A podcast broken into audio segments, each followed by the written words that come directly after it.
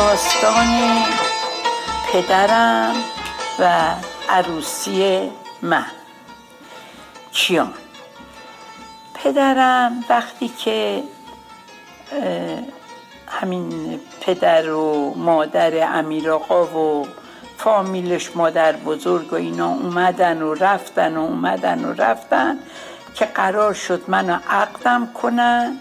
بعد 16 سالم که شد عروسی کنم وقتی قوالم درست میشه. خلاص وقتی که پر عقدم کردن و یه حیات مردونه بود یه حیات خانوما بودن حیات خودمون خانوما بودن حیات حاج هادی همسایمون آقایون بودن و یه اخکنون خیلی بزرگ مفصل. بعد از اخکنون پدرم گفت خب حالا که خیلی وقت داریم تا سه سال نیم چهار سال دیگه من میرم اصفهان چیزای کیانو سفارش میدم.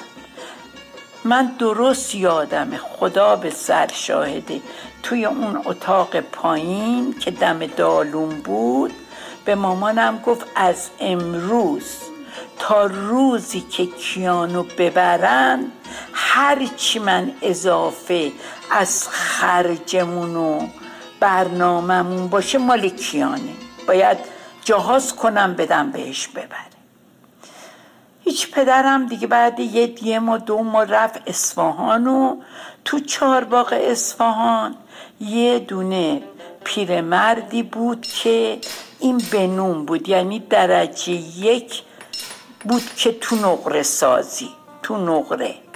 یه مغازه داشته و هر روز صبحم این پیرمرده با پسرش بود اونجا. منم رفته بودم بعدش دیده بودم با مامانم و پدرم و اینا اونجا. دو دفعه که بریم چیزا حاضر هست یا نیست. اما نه مامانم می‌دونست چی آقام سفارش داده نه ما می‌دونستیم. هیچکی نمی‌دونست. خودش رفته بود سفارش داده بود.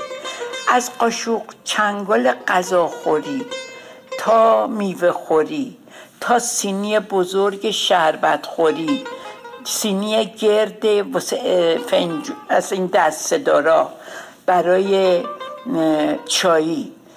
زیر دستی زیر دستی نقره. چهار تا میوه خوری بزرگ کوچیک شیرنی خوری میوه خوری همه چی. عرض به خدمت شما دیگه دو تا گلدون برای سر باخاری این یه آینه یه آینه که هنوزم من آینهشو دارم. آینهشو هنوزم دارم. بعد 68 سال همینجا اووردم هم آمریکا همینجا. اینا رو سفارش داده بود برا منو اومد آه مامانم من بهش گفت میری برو پلو دخترمه شازده خانوم. چون اون یخت با سلیقه یه چند تا تیکم ترمه. اگر هستش بخر اگرم نیستش سفارش بده برای کیان بخچه و سوزنی و حالا رومیزی و حالا هرچی که دیگه شازده خانم صلاح آقا من خدا بیاموز رفته بود پلو شازده خانم گفته بود یه چیز من می‌خوام واسه کیان. که این بخچه باشه سوزنی باشه هرچی من که نمی‌دونم چیزای زنونه. شما براش بگی. اونم رفته بود و تو بازار گشته بود چون با سلیقم بود. بخچه سوزنی یه رومیزی مخمل که اونم روش ملیل دوزی بود. اونم گرفته بود و پدرم اوورده بود. پدرم اوورده بود و خلاصه این دیگه جهاز ما بود. هی دو دفعه سر زدن یه دفعه من و مامانم رفتیم با همین آقام و بچه ها همه که ببینیم تموم شده. تا اون وقتی که دیگه حاج آقا خدا بیامرز با اسقر آقا جورابچی و دایی ها بابا و خانم بزرگ و اینا اومدن که بگن که بعد یه سال و سه چهار ماه که ما می‌خوایم عروسمون رو ببریم.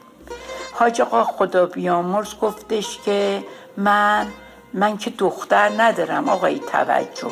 اون وقتم نه حاج آقا حاج آقا بود نه پدر من مکه رفته بود. گفت من که آقای توجه چیز ندارم دختر ندارم. من این عروسمون رو رو زانوم بزرگش می‌کنم. گریه کرد من مریضم اگر عروسی نکنیم. حالا من عروسی امیر رو نمی‌بینم. اینا خلاصه دیگه هر جوری بود. پدر منو راضی کردن و که منو ببرن. دیگه آقام دوباره رفت اصفهان و چیز کرد و وقتی اومد تلفنم نبود که ای تلفن بزنن بپرسن اینا. گفتش که سه ما دیگه ما می‌تونیم که عروسی کنیم. تا سه ما دیگه این نقره های کیان چیز نیست حاضر نیست. اونام تهیه دیدن و دیگه کاراشونو کردن و تا اینکه نقره ها رو رفتن اووردن و همه چی دیگه همه چی دیگه گرفتن مبل و نارخوری و همه چی. اون موقع چهل و پنج تا طبق من جهاز مثلا بردم تو طبق میذاشتن دیگه. با چند تام حمال که پشتشون. یعنی از یه خیابون کوچه بزرگ از اول تا آخرش جهاز منو میبردن بردن جهاز و دیگه چیندن و همه این کارا رو کردن و جای شما خالی. دو شبم عروسی بود یه شب تاجرا بازار بودن و اینا و یه شبم که منو بردن دیگه فامیل و اینا. خونه عموی امیر آقا تای کوچه خانوما بودن. سر کوچم که خونه خودمون بود همون خونه حاج آقا اینا بود اونجا عروسی ما بود. عروسی اون شب تموم شد و دو سه شبم دور شبم گذشت و روز سوم همیشه یه آشرشته میپزن. که سرنخ کار زندگی دست عروس بیاد مثلا. اینجوری بود. رسم دیگه گوشه حیات همه رو فرش انداخته بودن و هنوز دو سه تا از فامیل منم اونجا بودن و دیگه آشرشته رو پختن و خوردن و بعدم نشسته بودیم همه. منم چدور نازک صورتی سرم بود. به خاطر حاج آقا و همه. بعد حاج آقا گفت بابا مهین جون پشو بیا اینجا کارت دارم. ما بلند شدیم رفتیم پلو حاج آقا نشستیم و حاج آقا گفتش که بابا می‌خوام بیام بالا بیام طرف شما. ببینم که امیر چی داره تو چی داری؟ منم یه فکر کردم. گفتم حاج آقا تشریف بیارین ولی امیر چی داره من چی دارم نیست. هرچی امیر, امیر آقا داره مال من هرچی من دارم مال اونه. این فرقی نداره من و امیر. خدای من شاهده. پیشونیم ماچ کرد بعد دستم هم گرفت ماچ کرد. گفت حالا فهمیدم چه زنی دادم به بچه. یک کلام گفتی.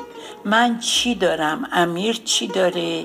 هر چی چینی و شکستنی بود. از اون بالا میریختم میشکستم جلو چشت. باقیشم می‌دادم میبردن. خونه پدره.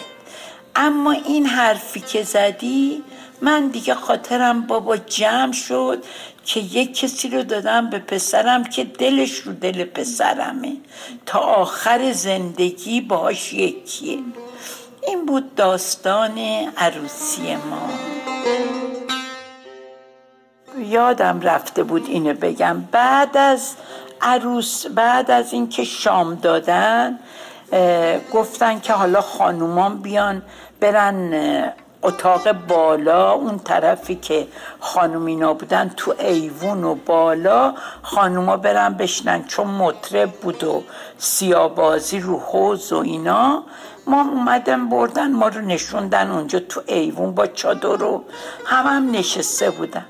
من خوابم گرفت پشودم رفتم این ور اون ور. دیدم یه اتاق اون آخر تا اون نزدیک تاقش رخت خوابه. از این رخت خوابا رفتم بالا و اون بالا خوابیدم. حالا نمی‌دونم دیگه ساعت چند بود خوابیدم صبح که سپیده زده بود که اینا تموم شده بود عروسی و سیاه ها رفته بودن و مطربا و اینا اومده بودن که عروس رو ببرن دست به دست بدن طرف خودمون. یعنی اون طرف که مثلا برای ما ساخته بودن.